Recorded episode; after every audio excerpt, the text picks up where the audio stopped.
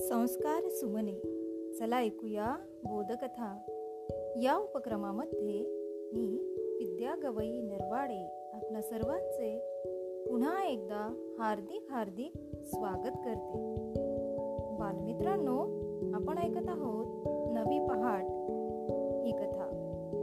या कथेचा आठवा भाग. चला मग ऐकूया. आज गणेश विसर्जन. थाटामाटानं स्थापन केलेला गणराय. गेले दहा दिवस त्यांच्या मंगल आणि सुखद अस्तित्वात सारे जण स्वतःला विसरून गेले होते. त्या गणरायाला आज निरोप द्यायचा होता. याचं सर्वांनाच खूप वाईट वाटत होतं. जेवणाची शाळेची वेळ सोडली तर रात्रंदिवस मुलं मंडपात गणेशापुढे वावरत होती. सर्वांनीच वेगवेगळी कामं स्वखुशीनं वाटून घेतली होती.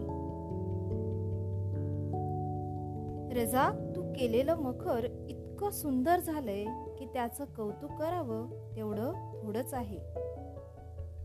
तू फार मोठा कलावंत होशील. तू चित्रकारितेकडे जा. तोच अभ्यासक्रम तुझ्या कलागुणांसाठी सुयोग्य आहे. रझाक त्या कौतुकाच्या शब्दांनी खुलला होता. गुरुजी म्हणाले तसंच तो करणार होता. त्याच्या मनात नव्या आशा पल्लवित झाल्या. एक सुंदर कल्पनाचित्र त्याच्या डोळ्यासमोर तरळू लागलं. त्याच्या घरच्यांसाठी भिवंडीला एकटे राहून हाल अपेष्टा सोसणारे त्याचे आब्बाजान त्याची भावंड त्याची निरक्षर पण प्रेमळ अम्मी या सर्वांना तो सुखात ठेवणार होता. सुसंस्कृत माणसासारखं जगण्याची ओढ त्याला होती. त्याच्यासमोर ते ध्येय होतं आणि गुरुजींच्या मार्गदर्शनानं ते लक्ष साध्य करणं शक्य होतं असा त्याचा विश्वास होता. मग त्यासाठी कितीही कष्ट करावे लागले तरी त्याची तयारी होती. गणपती बाप्पा मोर या पुढच्या वर्षी लवकर या अशा घोषणांनी वातावरण दुमदुमले. गणेश विसर्जनाची मिरवणूक निघाली. मुलांनी मिरवणुकीची जय्यत तयारी केली होती.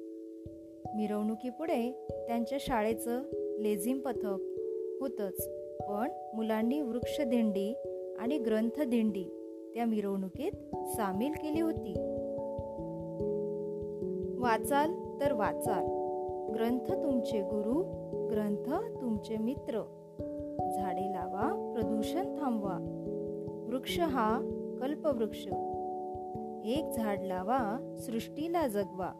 अशा घोषणा लिहिलेले फलक आणि दोन छोट्याशा पालख्यात झाडांची रोपे आणि ग्रंथ ठेवून या दिंड्या मिरवणुकीत सर्वात पुढे होत्या. त्याचं तर गावकऱ्यांनी फारच कौतुक केलं. बालमित्रांनो या ठिकाणी आपण थांबूया. उद्या पुन्हा भेटू. पुढील भागामध्ये तोपर्यंत सुरक्षित रहा आणि मास्क वापरा. धन्यवाद.